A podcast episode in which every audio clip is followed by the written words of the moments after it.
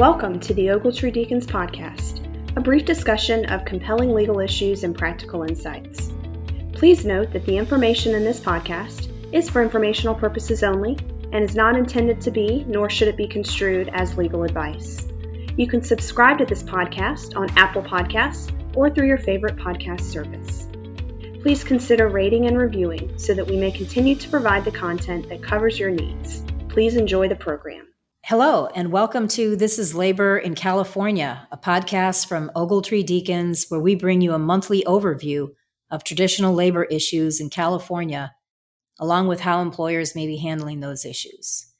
I'm Maria Anastas, based in our Los Angeles office, and I'm joined again by my colleague Daniel Adlong in Orange County. Last month, we skipped our recording because we were both um, tied up with other firm events. Um, and so we have decided to uh, record this month based on a very significant development at the National Labor Relations Board. And we're going to talk through the implications um, of that development here in California. So I'm going to let you, Daniel, kick us off. All right. Well, thanks, Maria. What's happening dates back to former General Counsel Peter Robb. He took an aggressive stance against the use of Scabby the rat. Scabby is very distinctive. It is a rat that the union posts up at different locations. Big rat, distinctive bloodshot eyes, sharp teeth, and scab colored underbelly. And the unions do this as a means of protesting. Peter Robb had pursued complaints that were saying that this was unduly coercive. And there was a complaint that he filed against um, the operating engineers local 150. There's another one that he had filed against the IBEW in local 98. So, long story short, these complaints are pending, seeking to have the use of the rat be determined to be unlawful. And Peter Ohr recently filed two motions and the motions are to seek to have these complaints withdrawn. And so what happens is is now this motion to have these complaints withdrawn are before the board and the board will not automatically just have the complaints sent back to Peter Ohr for dismissal because there's already litigation that has um, been pursued. It still remains to be seen whether or not it will come back in my mind, I always think that board member Marvin Kaplan seems to be not somebody who's just so directly management oriented, but is about as even keel as they come. So I think it remains to be seen what's going to happen. And, and it's a big question with respect to how member Emanuel or member Ring w- will side on this. And so if it comes back, I think it's it will be consequential for employers everywhere, and especially in California. And whether or not it does or does not come back, it's a consequential move because it portends what Peter Ohr and his approach to this in the future. So I think this is a big deal because of the California Moscone Act and what that means to us as business owners or representing business owners with private property. I think this development is is significant for employers, you know, across the country and in particular in, in, when you're dealing with the construction trade unions. But obviously in california we have a unique wrinkle here and that's why the scabby the rat um, development is even more i guess pronounced here in california because we have the moscone act here. Just as a reminder and we've talked about this on on previous podcasts but the moscone act gives unions in california the right to engage in picketing and other activities on private property if there's a bona fide labor dispute going on. So other employers in other states don't have to deal with that private property, you know, that access issue, whereas employers here do. So not only will unions have the right of access, but they may also have the right to, you know, bring along their friend Scabby or one of the other inflatable animals that we've seen throughout the country when these labor disputes commence.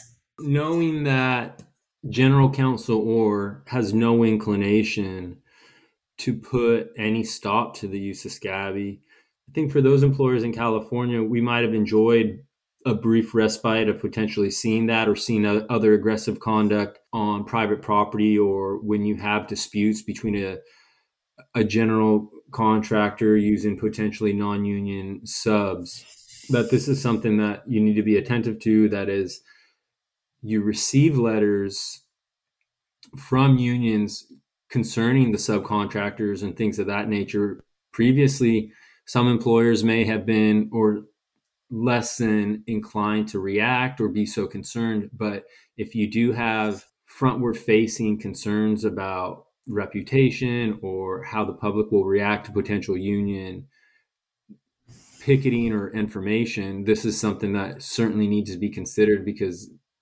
as it concerns this, there's no reason for a union to hold back because now they don't have any concern under the current administration that the general counsel of the NLRB will do anything to constrain that behavior. Right. I think employers should just expect an uptick in the use of inflatable rats and you know picketing activity generally in an effort to further union organizing objectives and you know as we've said in previous podcasts as well in their efforts to to stem the tide of of membership decline. That remains to be seen how things will evolve as a as a result of this development but while I have you, um, I'd also like to know, since we're not actually working on any cases together at the moment, we're both kind of on opposite ends and all over the place these days. But what are you seeing in your cases um, in California that might be of interest to our our listeners um, along the lines of developments, things that are significantly different than what what you may have experienced in previous years? The one thing I'll say something I just concluded recently where uh, bargaining three contracts. And when I was at that table, the demands, I considered them more aggressive than I anticipated. And the other thing that I thought caught my attention was that the demands currently, even if you didn't give in to them, were going to create problems for the next cycle with respect to wage compression issues, dealing with potential California minimum wage issues how i guess maria i know you're doing a lot of bargaining. What's been your experience with that recently? Well i was just going to say that the, the the the bargaining demands especially with regard to wage increases have been astronomical. And i think and both employees and unions are, are very aware of what's happening in the market both in northern california and southern california. Um, you know the uh, the struggles that employers are experiencing you know retaining employees and a lot of non-union employers offering all kinds of very steep you know sign-in bonuses um, to attract workers. And so i've seen a lot of you know represented workers kind of throwing that in the faces of their employers. It's just madness in terms of what's happening with regard to to wages. And like i said i had a group of employees just this past week uh, vote down an offer that we made, our final contract offer at the table, which was, I think, one of the most generous wage um, increase offers I've ever put on a table. Um, and our, our, client had no, I'm not going to say they had no alternative, but it was, you know, the wage proposals that we made were consistent with what they felt they needed to do in order to attract and retain workers. And it was voted down. Um, and they, you know, the Teamster business agent called me and said it's an automatic, you know, strike vote. We don't want to strike. But I told the guys when they voted it down, even though I recommended that they approve it, that it was an automatic strike vote. So we are now grappling with, you know, next steps as a result of that development. And the same thing happened at one of my other tables um, in the healthcare industry this this past week. So I'm seeing much more aggressive um, employee groups. It's not even so much the union, it's actually the bargaining units who are demanding sky high wages, in part, at least this is what's been represented to me because of what they went through uh, during COVID um, and really not feeling like their employers demonstrated enough gratitude or appreciation. And it's, it's made them pretty angry and it's it's had an impact on the demands at the at the bargaining table and like i said we're we're collaborating with the with the unions to try to work things out and it's it's it's interesting because it's really been the employees and not the union reps themselves um, that that have been you know the most challenging to deal with. So I think we're gonna we're starting to see. I think we're in those embryonic stages where we're going to start to see a lot more strike activity.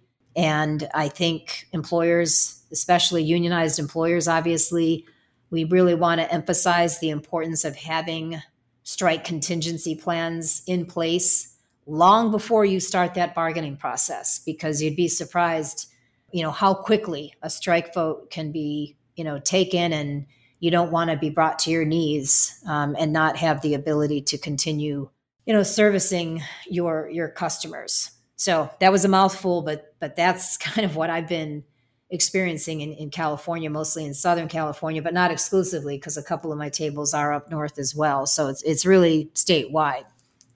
Yeah, no, I thought that was interesting what you're saying about collaborating with the unions because on the recent contracts that I settled, they were aggressive. We were able eventually to get them over the line, and there's still some things that they're trying to reach out about.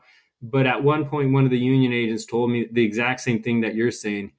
He was like, listen, I thought it was a good deal, but those members were just demanding, and there was nothing we can do about it. And so it, it just reflects the exact sentiment that you're saying that it's not necessarily being pushed by organized labor, but they're having control problems with respect to their units even though the composition of the NLRB in Washington, uh, D.C., hasn't changed yet, and I know we're on the precipice of that, so we still have a Republican majority of board members, and that's going to change probably by August.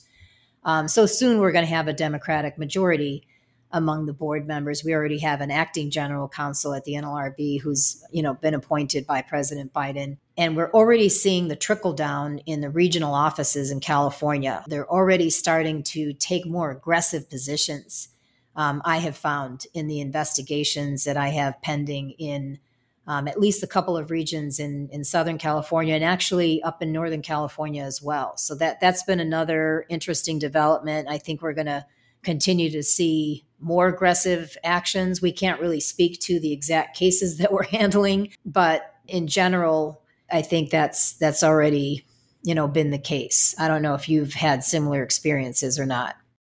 I fortunately have been dealing with one pretty significant case. So in one regard I haven't had to deal with a lot of the the changing of the guard with respect to the positions but i do know in some of the position statements that i've been receiving or not position statements but the request for evidence letters i noticed i was kind of surprised by some of the things that they asked for and when i reached out to discuss them just the board agents were less than inclined or to discuss it or very interested in the position so it did make me feel like things were changes were afoot. Thanks for your time today daniel and that concludes our This is Labor in California podcast for this month. We look forward to seeing you next month.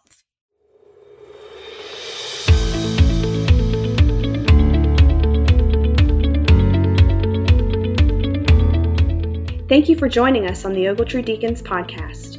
You can subscribe to our podcast on Apple Podcasts or through your favorite podcast service. Please consider rating and reviewing so that we may continue to provide the content that covers your needs.